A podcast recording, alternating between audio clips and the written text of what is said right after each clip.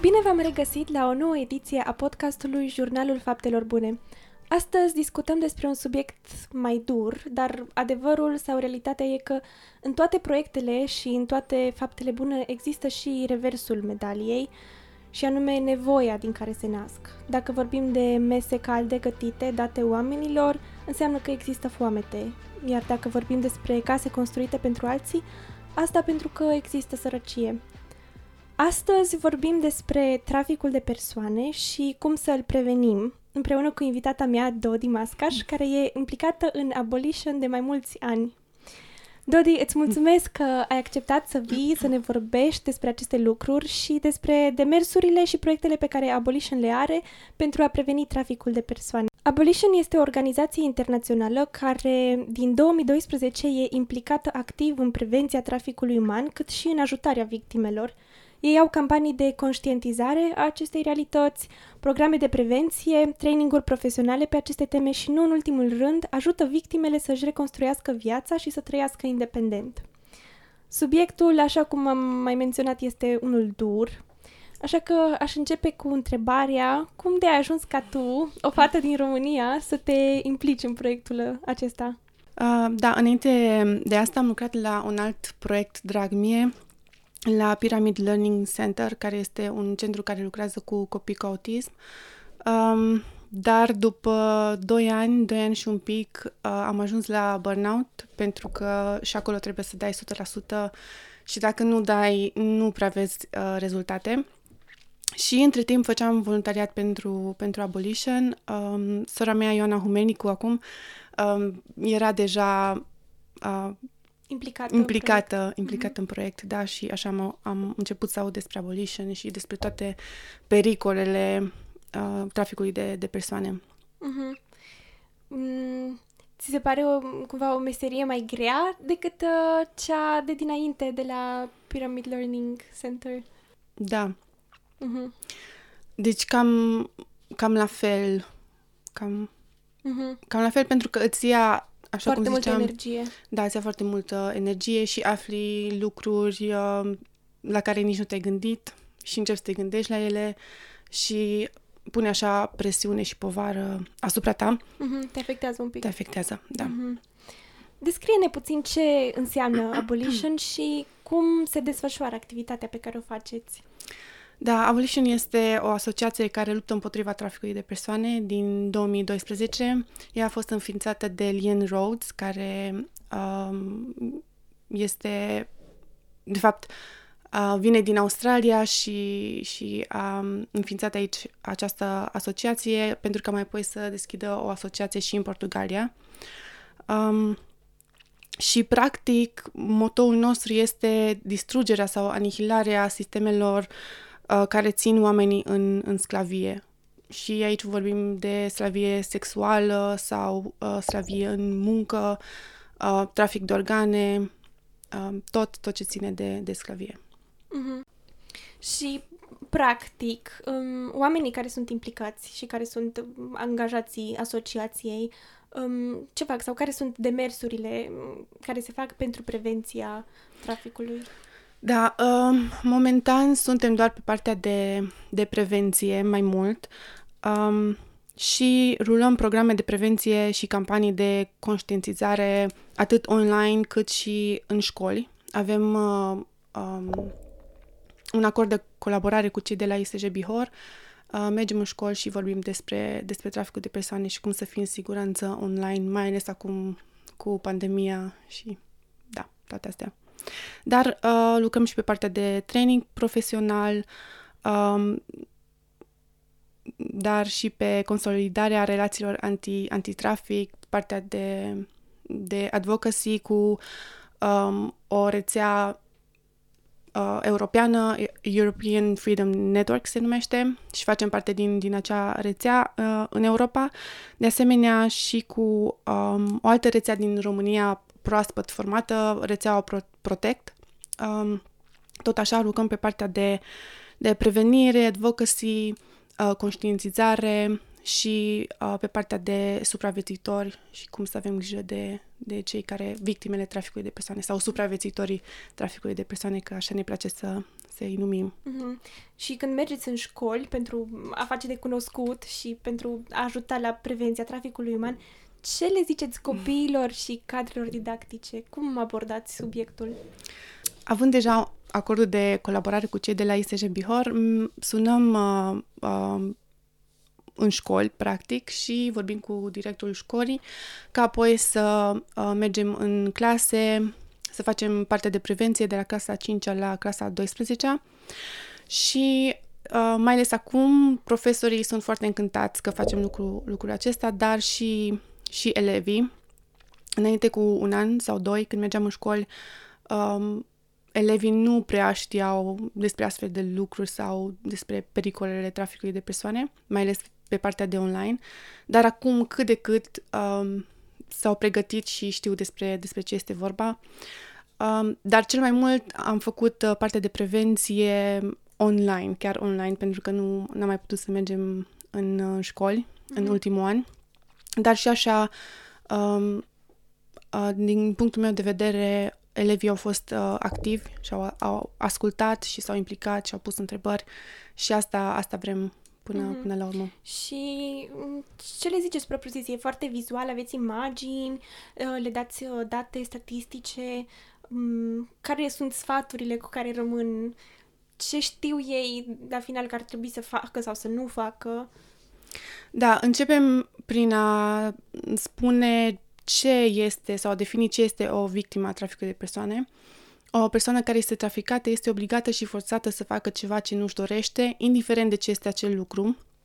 Apoi uh, prezentăm câteva elemente cheie a traficului de persoane, trei elemente cheie a traficului de persoane, uh, pentru ca uh, mai apoi să, să povestim câteva cazuri care s-au întâmplat în România cu persoane care au fost traficate, atât fete cât și și băieți. Uh, cele trei elemente principale ale traficului de persoane sunt uh, controlul prin violență și asta înseamnă că cineva va folosi violența ca să te controleze într-un fel sau altul. Um, exploatarea economică, cineva va face bani de pe urma ta, fie că îți va vinde timpul tău, trupul tău sau pe tine ca și întreg, ca și persoană, online sau față în față. Și pierderea voinței libere, care se referă la faptul că dacă până acum am putut să facem tot felul de, de alegeri ușoare sau mă, pentru noi, mm-hmm. să bem apă, ce să mâncăm, când să mergem în oraș cu cineva, când cineva va avea un astfel de control asupra noastră, noi, uh, practic, uh, nu vom putea spune nu, nu vreau să fac asta, pentru că vom fi în controlul altei persoane. Crezi că sunt victime care nu își dau seama că sunt victime?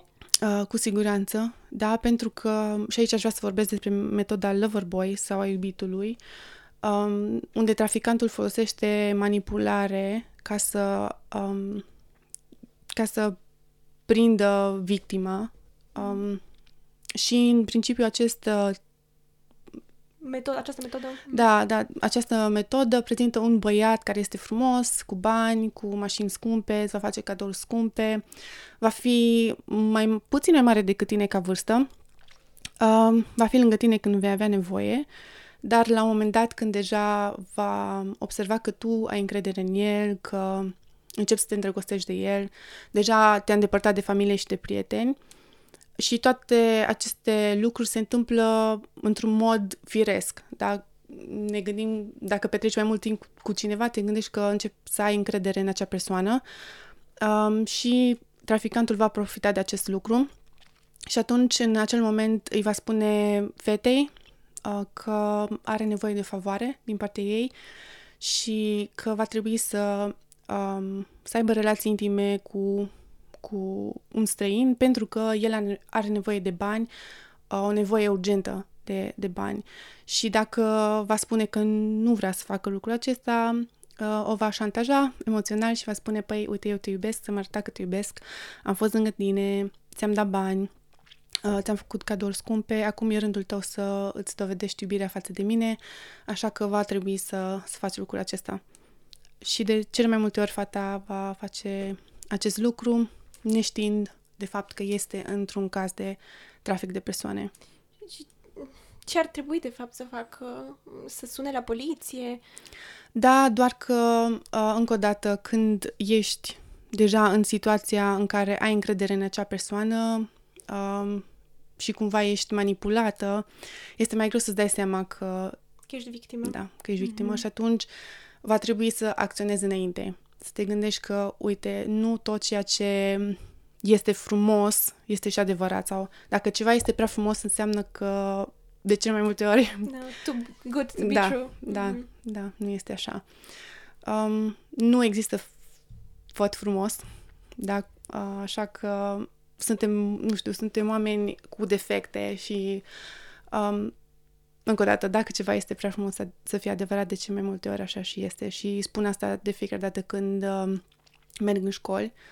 Um, să avem grijă și când ne gândim că vrem să facem bani și primim locuri de muncă care par extraordinare, faci bani în, în trei luni să poți să-ți cumperi o mașină sau o casă și acolo ar trebui să ne punem puncte, uh, semne de întrebare pentru că au fost foarte multe persoane care au fost traficate în felul acesta, au ajuns să lucreze în Spania, la ferme sau la cules de ceva sau să facă curat într-un hotel și au fost exploatate acolo.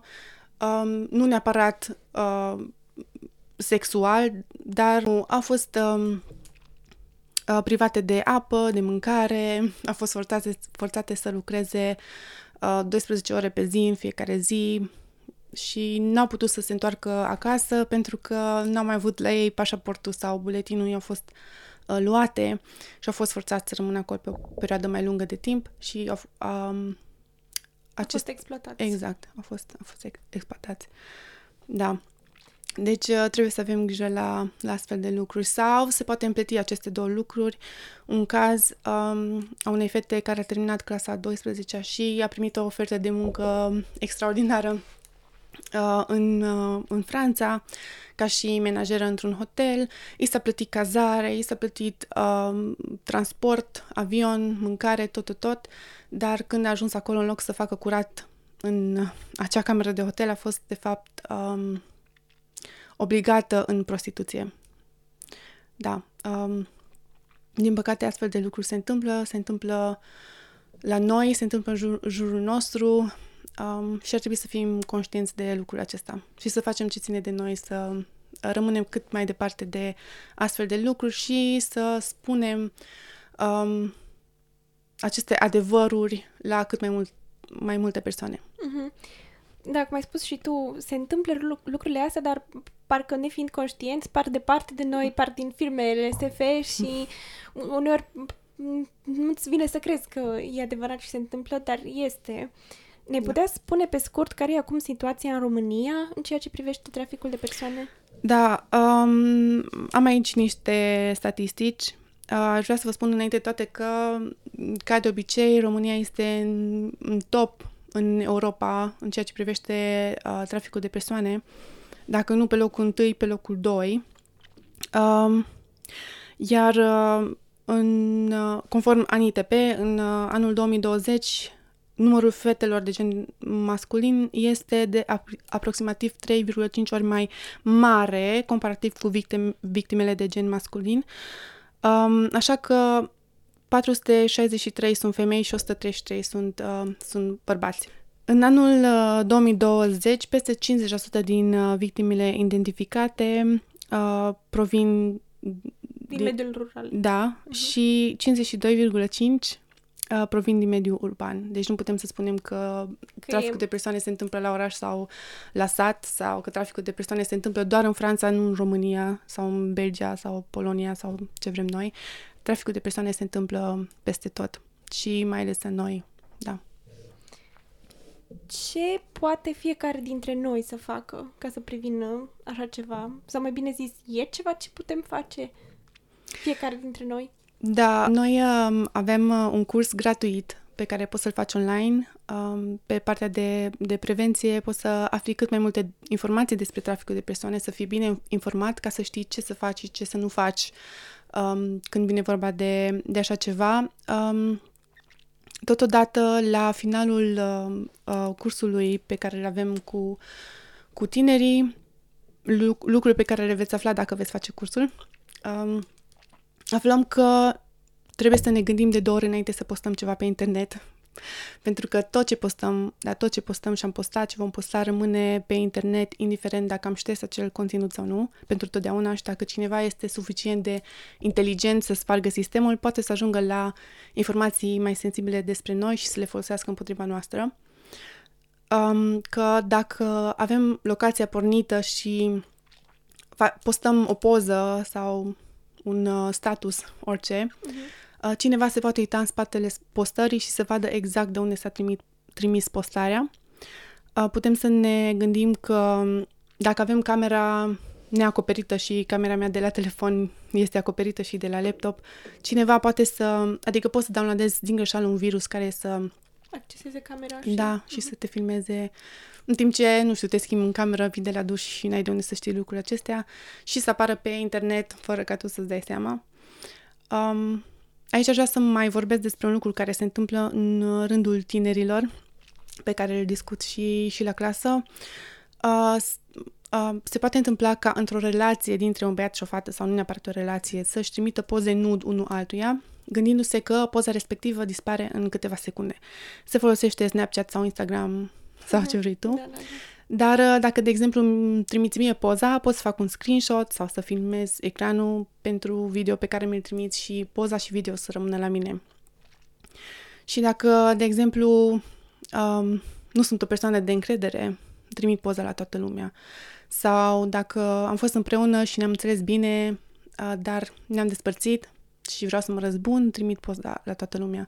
Și acest uh, lucru se întâmplă în rândul tinerilor uh, în ziua de astăzi și sunt foarte multe uh, fete și băieți care um, au suferit în urma acestor lucruri, uh, au intrat în depresie, s-au gândit la suicid și cel mai bine este să previi decât să vindeci. Adică este mai greu să vindeci decât să, să previi. Da, așa este și mental health e un alt uh, subiect foarte mare și cred că merg cumva mână în mână.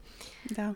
Cunoști uh, cazuri fericite, fericite dacă le pot numi mm-hmm. așa, um, supraviețuitori, cum ai spus că îi numiți voi, care um, au beneficiat de ajutorul vostru sau al asociațiilor partenere și care și-au refăcut viața și trăiesc acum independent sau au trecut peste ceea ce s-a întâmplat? Aici aș vrea să vorbesc despre un uh, caz tot așa pe care îl folosim în, în școală din uh, România. Uh, este vorba despre cazul unei fete de 14 ani care a primit o cerere de prietenie atunci pe, pe Facebook, în urmă cu 2 ani, că acum nu, nu se mai folosește uh, Facebook, ci Instagram și uh, TikTok și altele. Da, uh, și a primit o cerere, cerere de prietenie de la un băiat de 14 ani ei s-a părut că este drăguț, așa că a acceptat cererea de prietenie, neștiind că, de fapt, în spatele acelui uh, profil a fost, de fapt, un traficant de 45 de ani. Um, tot așa, acest traficant um, și-a luat timp. Ea, el știa deja mai multe lucruri despre ea, pentru că în momentul în care um, a trimis cererea, probabil că da, când acceptăm o cerere de prietenie pe Instagram, Facebook, Snapchat, ce vrei tu, acea persoană are acces la informații private și personale despre noi și le poate folosi împotriva noastră. Traficantul și-a dat seama că fata are nevoie de un prieten, așa că a fost prietenul ei, um, a ascultat-o când a avut probleme, când s-a certat cu părinții, când a avut probleme la școală și când a văzut că fata începe să aibă încredere în el, um, I-a spus fetei că este bolnav și timp de trei zile nu a mai vorbit cu fata. După trei zile, fata a primit un mesaj din partea tatălui băiatului, care de fapt era tot traficantul, spunându-i că băiatul a murit și că ar vrea să, um, să o cheme la mormântare, practic. Oh. Da. Uh-huh. Uh, și tot așa, totul pare natural, pentru că traficantul își va lua timp să, să o cunoască și ea să aibă încre- încredere în el. Uh, fata a acceptat, a ajuns la, la cimitir, dar uh, traficantul a așteptat acolo și din acea zi a fost obligată în prostituție. Dar până la urmă a fost găsită, dar ce am vrut să subliniez aici este că trebuie să avem mare grijă um, cu cine vorbim online, mai ales în zilele de astăzi, când uh, mai mult de 50% din viața noastră este online, ori lucrăm online sau facem școală online. Um, nu știu, stăm pe Instagram, TikTok. Um, trebuie să, să știm um, pericolele care ne, ne pândesc, să avem grijă să nu cădem în astfel de, de capcane. La fel se poate întâmpla și în cazul uh, băieților. Au fost cazuri în care băieți de 12-14 ani tot așa acceptând cereri de prietenie sau follow de la persoane pe care nu le cunosc. A fost uh, manipulat să trimită poze cu ei în impostaze indecente pentru că apoi să fie șantajați cu acele poze. Um, și acest lucru s-a întâmplat um, cu un băiat care a vorbit cu un, traf- un uh, nu era traficant, nu s-a prezentat ca și un traficant, a fost un antrenor pentru că a văzut că Băiatului îi place fotbalul, l-a ajutat pe toate punctele de vedere și a luat timp, tot așa, luni de zile, până când uh, s-au întâlnit la un suc și traficantul l-a șantajat cu acele poze și a fost obligat să se prostitueze. El și încă alți, uh, alți tineri de, de vârsta lui. Poliția a fost implicată pentru că părinții și-a dat seama că ceva nu este în regulă cu, cu băiatul. Băiatul nu a vorbit cu nimeni. Um, Așa că părinții au fost nevoiți să îi spargă contul și acolo au putut să vadă discuțiile cu traficantul și în cele din urmă, din urmă a, fost, a fost prins, dar durează foarte mult ca băiatul să, să revină, să fie din nou el, pentru că, încă o dată, cineva are control asupra ta și să spune ce să faci, ce să nu faci, chiar dacă îți spune astăzi și nu spune mâine, dar sunt decizii um, luate de altcineva pentru tine. Așa că ce, ce sugerăm noi este să nu acceptăm cereri de prietenie sau follow de la persoane pe care nu le cunoaștem pentru că nu știm de fapt cine este de, în spatele acelui uh, profil uh, sau dacă facem asta, nu știu, să ne întrebăm prietenii, o cunoști pe fata asta, îl cunoști pe băiatul acesta, dacă nu, atunci nu mulțumesc. Da. Și de asemenea să nu ne întâlnim niciodată cu persoane pe care am cunoscut-o online, pentru că nu știm încă o dată cine, cine este acea persoană și dacă totuși vrem să o facem, să ne luăm doi, trei prieteni cu noi sau să spunem părinților unde mergem, dar nici acest, această variantă nu este una singur, sigură, pentru că tot așa vorbim cu poliția, am aflat că un traficant a încercat să racoleze o fată tot așa pe, pe internet uh, și a spus să vină în oraș să-și aducă și alte prietene, că nu e nicio problemă. Mm-hmm. Traficantul avea peste 40 de ani, dar fata, auzind aceste lucruri de la, de la noi, a știut să identifice pericolele și, și nu a mers.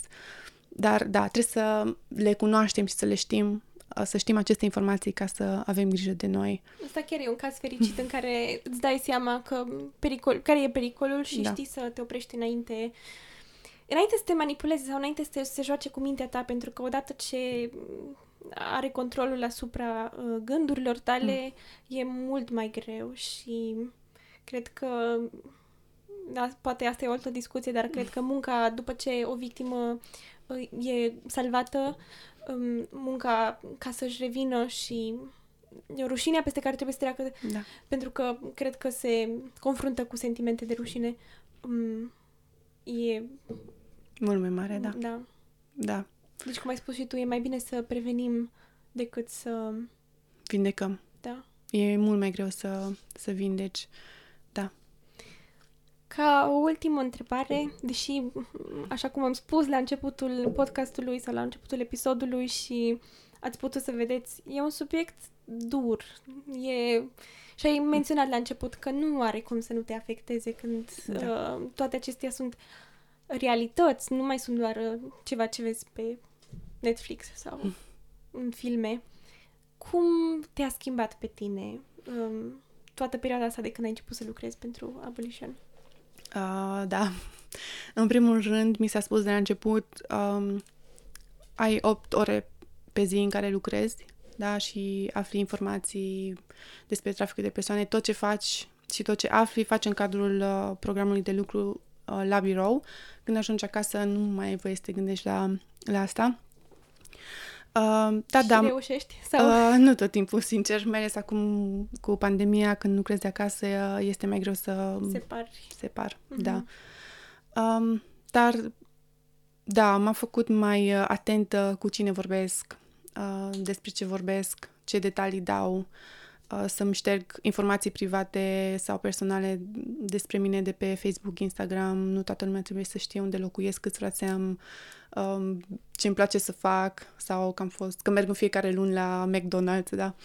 Um, să mă gândesc încă o dată de două ori înainte să postez ceva pe internet, știind că va rămâne asta, nu, nu am știut, că va rămâne acolo pentru totdeauna, să-mi acopăr camera, um, să fac măcar strictul necesar um, ca să pot să duc o viață cât de cât privată. da, și să uh, dau aceste informații mai departe ori de câte ori este, este posibil și să îndemn ca acei, acele persoane care află despre aceste lucruri să se informeze mai bine și să le dea la, la rândul lor mai departe. Dodi, îți mulțumesc pentru prezența ta în studio și îți doresc mult succes în aceste campanii de conștientizare și programe, programe de prevenție și la cât mai multe povești încurajatoare și vieți transformate. Mulțumesc! Vă mulțumesc și vouă, ascultătorilor podcastului și vă dau întâlnire episodul următor cu alte povești despre vieți transformate și despre omenia celor din jur. O zi excelentă tuturor!